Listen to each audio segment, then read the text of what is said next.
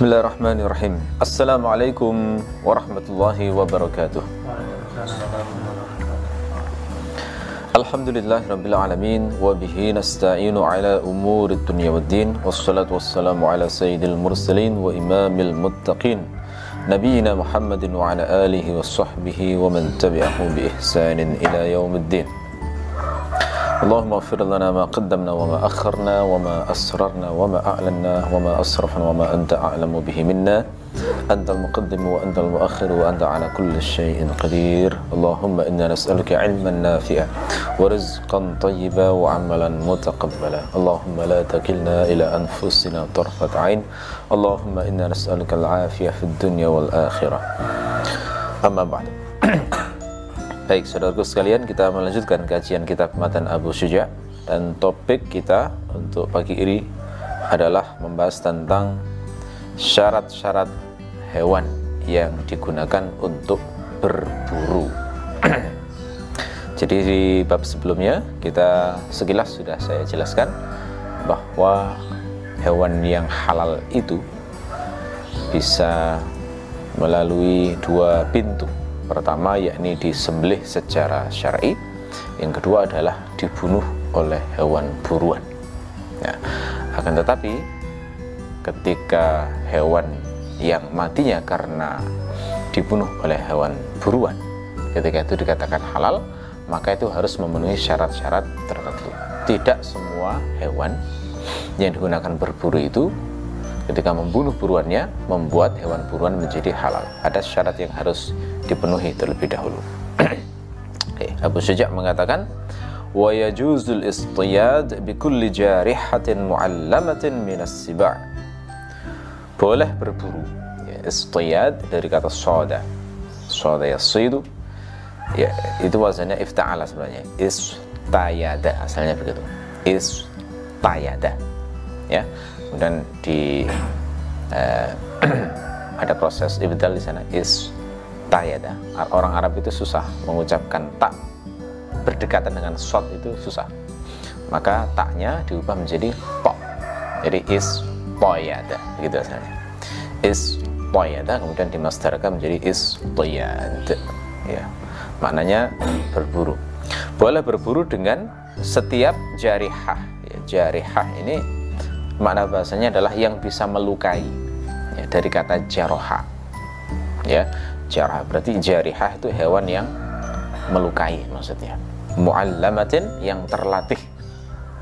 Terlatih itu maksudnya dia menuruti perintah tuannya yang melatihnya dalam kondisi tertentu. Dari kata allama allama itu mengajari jadi muallam itu mana bahasanya yang diajari. Maksudnya di sini adalah yang terlatih. Minas siba ya minas siba itu maknanya adalah dari hewan-hewan buas. Siba itu dari kata sabu. Ya, sabu itu hewan buas. Ya. Jadi di sini diterangkan bahwa berburu itu boleh itu dengan hewan yang tergolong siba. Siba hewan buas itu apa e, kriterianya? Dinamakan hewan buas itu adalah jika dia itu memiliki taring, memiliki taring dan bisa membunuh orang. Ya bisa membunuh orang dengan e, taringnya itu. Makanya di sini di kitab-kitab syarah diterangkan contoh hewan buas yang bisa dijadikan sebagai e, alat untuk berburu itu misalnya anjing. Anjing itu masuk sibar. Karena dia punya taring dan bisa membunuh mangsanya dengan taringnya tersebut termasuk juga singa misalnya. Ya, berburu dengan singa silakan kalau memang bisa melatih singa tersebut. Atau fahad fahad itu si macan macan tutul semisal dengan itu. Nah ini juga termasuk siba ya. Jadi boleh berburu dengan semacam itu. Wa min jawarihit termasuk eh, burung-burung yang bisa melukai. Jadi burung-burung yang bercakar tajam. Jadi jawarih jadi secara fakta hewan itu bisa melukai itu kan bisa dengan taringnya, bisa juga dengan cakarnya. Ya, bisa dengan taring juga dengan atau dengan cakarnya. Kalau kasusnya adalah burung, melukainya adalah dengan cakarnya yang dibantu dengan paruhnya. gitu ya. Kalau kita melihat burung-burung yang bercakar tajam dan berparuh kuat, misalnya seperti burung elang atau burung raja wali atau burung yang semisal dengan itu, itu kalau kita lihat berburu, misalnya pas memburu ular gitu ya, jadi ular yang demikian besar itu bisa dipegang, dipatuki dengan dengan paruhnya itu bisa sampai robek itu semua eh, badannya itu ya. Bahkan saya pernah lihat ada satu video elang yang elang atau raja wali yang me, membawa bisa mengangkat kambing. Ya, jadi kambing gunung itu diambil gitu, bawa terbang luar biasa ya. Jadi kuat sekali memang ya, kuat. Jadi cara berburunya dia begitu di, diangkat tinggi, kemudian di, dijatuhkan dan ber, e, kena ke batu atau di lereng gunung yang berbatu-batu kan mati akhirnya. Nah, baru kemudian disantap. Ya, jadi begitu caranya dia berburu. Nah ini termasuk jawar hitoir. Jadi nggak sembarangan berburu dengan hewan itu harus memiliki sifat jarihah tadi yang bisa melukai tadi ya. Jadi kalau keterangan uh, pensyarah dari kitab Matan Abu Suja ini jarihah ini maknanya adalah zunabin yang memiliki uh, taring. Ya, kalau jawarih toir itu uh, yang berkuku bercakar tajam dan memiliki paruh tajam itu tadi ya itu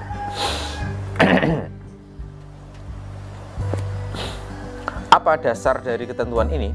Ya, dasarnya adalah surah Al-Maidah ayat 4. Allah berfirman, "Yas'alunaka madza uhilla lahum? Qul uhilla lakum at-thayyibat wa ma 'allamtum minal jawarih mukallabina tu'allimu tu'allimunahunna mimma 'allamakumullah." fakulu mimma amsakna alaikum wadhkuru smallahi alaihi wattaqullah innallaha sari'ul hisab mereka bertanya kepadamu wahai Muhammad maksudnya begitu berkata pada Rasulullah di sini apa yang dihalalkan bagi mereka? Katakanlah dihalalkan bagi mereka yang baik-baik dan apa yang kalian ajarkan terhadap hewan-hewan yang bisa melukai dan bisa dididik kalian mengajarinya eh, dari apa yang diajarkan Allah kepada kalian. Maka makanlah dari yang diambil oleh mereka untuk kalian dan sebutlah nama Allah atasnya dan bertakwalah kepada Allah sesungguhnya Allah itu maha cepat hisabnya ya. Jadi ayat ini surat Al-Maidah ayat 4 ini yang patut digarisbawahi adalah mulai lafaz yang berbunyi wa ma 'allamtum minal jawarihi mukallabina tu'allimunahunna mimma 'allamakumullah. Ya. Jadi hal yang dihalalkan Allah itu adalah di antaranya yang ditangkap oleh jawarih hewan-hewan yang bisa melukai itu ya.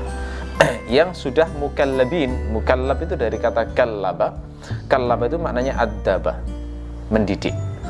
Jadi dari istiqaqnya dipecah dari kata kalbun sebenarnya. Kalbun itu anjing ya anjing. Mukallab itu maksudnya dididik seperti didikan terhadap anjing yang terlatih ya. Pakai kata mukallab karena umumnya hewan buruan waktu itu yang paling umum adalah anjing. Anjing anjing di, dilatih dididik untuk bisa memburu untuk tuannya bukan untuk dimakan dirinya sendiri. Nah, gitu ya. inilah yang menjadi dasar mengapa halal berburu dengan hewan yang bisa e, melukai dan bisa berburu untuk tuannya dengan syarat dia itu terlatih gitu ya jadi ini sifatnya umum jawareh ini bisa berlaku untuk e, hewan apa pun. Ya baik yang Eh, bisa terbang seperti burung ataupun yang ada di darat seperti uh, anjing, uh, singa, kemudian uh, macan dan semisalnya. Ya, kalau serigala saya tidak tahu ya, karena saya pernah baca satu artikel serigala itu hewan yang paling susah untuk di, dididik, dikendalikan. Ya, kalau kucing dan anjing itu masih apa ya? Ketika dididik itu ada unsur kadang ada unsur e, balas jasa ketuannya jadi ada unsur apa ya ada hubungan emosional gitu ada anjing yang kayak sedih banget ketika berpisah dengan tuannya atau kucing yang sangat sedih banget ketika berpisah dengan orang tua apa tuannya tapi beda dengan serigala. Serigala itu di disayang sejak kecil pun besar bisa makan tuannya gitu. Ya. jadi uh, agak beda di sini. Saya belum pernah mendengar apakah bisa untuk kasus serigala. Seandainya bisa maka bisa dia termasuk jawareh di sini. Ya. Nah, hanya saja hewan yang digunakan untuk berburu itu harus memenuhi syarat-syarat. Jadi tidak tidak semua hewan itu bisa dan halal digunakan untuk berburu. Harus memenuhi syarat-syarat tertentu. Apa saja syarat-syaratnya? Nah itu diterangkan oleh Abu Suja sesudahnya. Wa syaraitu ta'limiha arba'ah. Syarat untuk melatihnya mengajarinya itu ada empat. Ya jadi maksudnya begini hewan buruan itu bisa dikatakan terlatih. Itu kalau memenuhi empat kriteria ini gitu jadi kalau misalnya tidak memenuhi empat kriteria ini dia tidak bisa dikatakan hewan terlatih. Sehingga dia uh, makanan apa eh, mangsa yang hewan buruan yang berhasil ia tangkap itu akhirnya menjadi tidak halal. Nah, itu konsekuensinya ya. Jadi kalau ingin memakan hewan yang diburu oleh hewan terlatih itu maka dia harus memenuhi empat syarat ini. Ya apa saja itu? Yang pertama antakuna iza ursilat istarsalat hewan tersebut jika dilepas untuk berburu maka dia lepas meluncur untuk berburu. Ya, jadi syaratnya kalau pas dilepas maka dia berburu. Jadi kalau misalnya hewannya itu dilepas dia malah main-main. Misalnya jadi tidak tidak me, tidak melakukan sesuatu yang diharapkan oleh tuannya maka berarti dia tidak memenuhi syarat hewan yang uh, terlatih tadi. Nggak bisa disebut muallamah tadi. Ya syaratnya kan muallamah tadi nah ini rincian dari kriteria muallamah. Kriteria hewan terlatih itu kalau dilepas maka dia lepas pergi untuk berburu. Tidak melakukan perbuatan yang lainnya. Ya ini syarat yang pertama. Yang kedua wa idza zujirat in zajarat. Kalau disuruh berhenti untuk berburu maka dia berhenti. Ya zajara itu kan membentak yang sifatnya untuk mencegah seseorang melakukan sesuatu. Itu makna zajara jadi zujirat berarti makna bahasanya dibentak untuk berhenti melakukan sesuatu. Maksudnya di sini adalah disuruh berhenti untuk berburu. Jadi kalau tuannya bilang stop maka dia berhenti. Nah, berarti dia dikatakan terlatih. Ya. Nah, ini bisa menjadi anu ya ide bisnis ya. Profesi melatih hewan buruan. Ya kan berarti eh, SOP-nya kan berarti hewan buruan itu harus dilatih untuk kalau disuruh pergi pergi disuruh berhenti berhenti. Nah, begitu ya. Dengan mungkin kode-kode khusus suara-suara khusus mungkin begitu. Ya. Yang ketiga adalah Wa idza qatalat saidan lam ta'kul minhu syai'an. Kalau dia membunuh hewan buruannya itu, maka dia tidak memakan sedikit pun dari hewan buruan itu. Nah, itu ciri hewan tersebut berarti telah terlatih. Artinya, berarti ketika dia berburu, dia berburunya adalah untuk tuannya.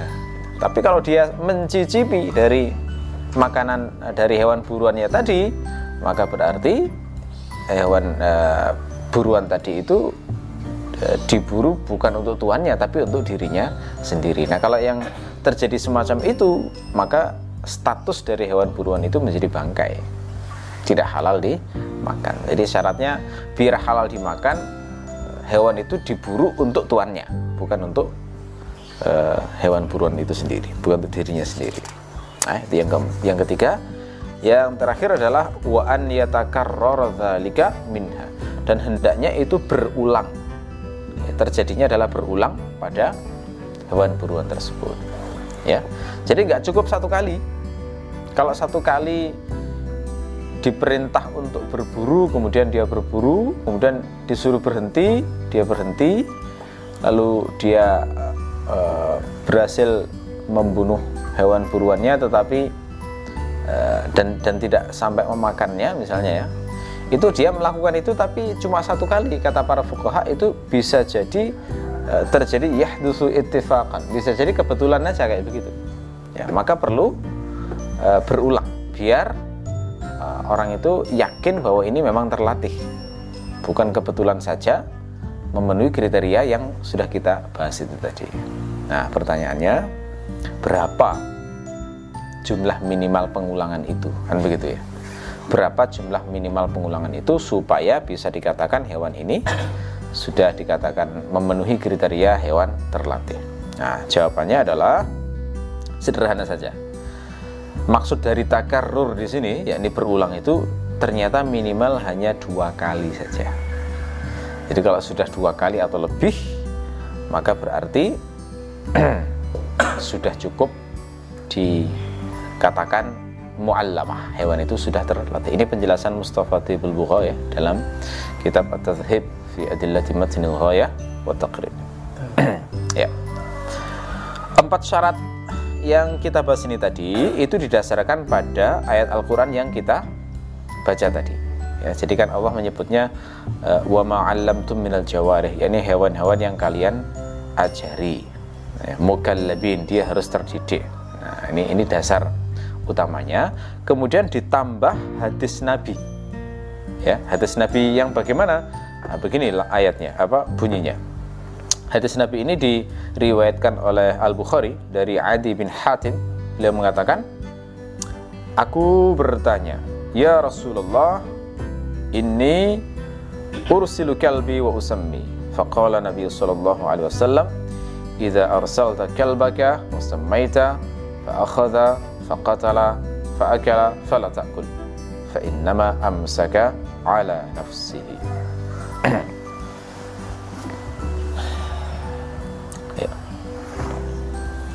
Adi bin Hatim bertanya, Wahai Rasulullah, sesungguhnya aku melepas anjingku dan aku mengucapkan Bismillah.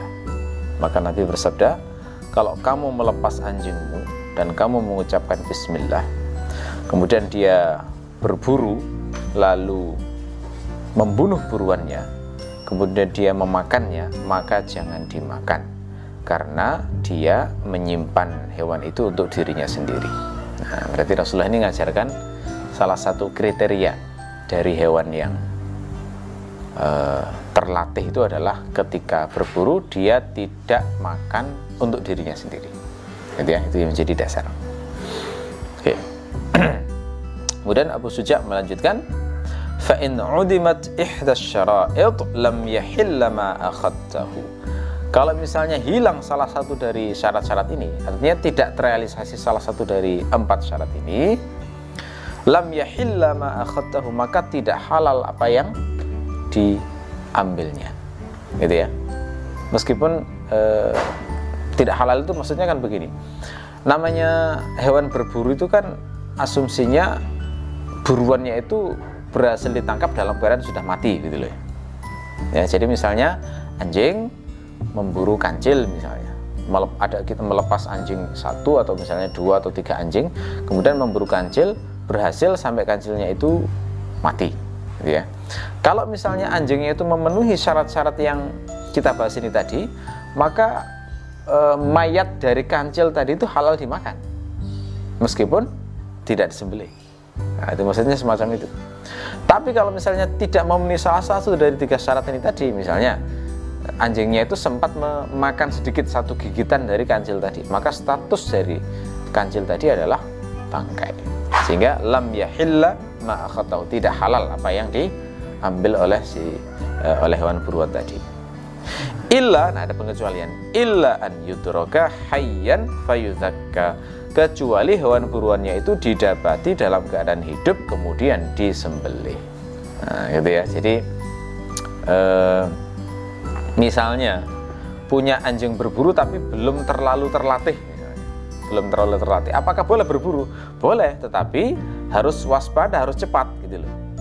Maksudnya kalau dia sudah anjing apa anjing atau hewan yang lainnya itu sudah sudah mulai hendak memakannya Ya, sebelum dia mati maka harus segera diambil kemudian disembelih. Baru kemudian bisa menjadi halal.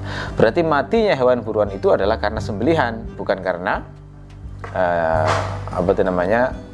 Uh, serangan dari hewan buruan yang dilepas oleh pemburu tadi. Gitu ya? Oke.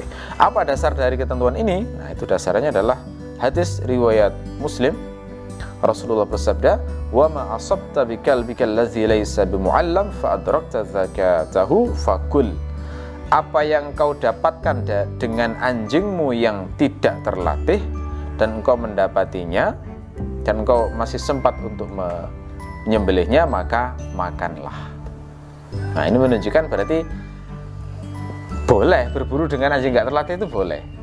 Tapi harus ekstra waspada gitu ya. Maksudnya ya gitu sebelum mati harus segera diambil kemudian disembelih. Syaratnya itu saja. Ya. Idealnya kalau sudah terlatih kan tenang ya. Mati atau tidak ya eh, itu sudah halal gitu ini meskipun kalau hewannya terlatih kemudian e, berhasil menangkap sebuah hewan atau seekor hewan lalu kemudian ketika tuannya sudah datang ke lokasi e, apa perburuan itu dan ternyata masih hidup lalu dibiarkan sampai mati sendiri nggak disembelih itu boleh dimakan. Kenapa? Karena sudah memenuhi syarat-syarat e, dari hewan yang digunakan untuk berburu. Nah, kasusnya kalau misalnya tidak memenuhi syarat nah itulah yang harus ada ada tindakan khusus. Kalau perlu petugas khusus yang memang harus memastikan penyembelihan syar'i terjadi gitu ya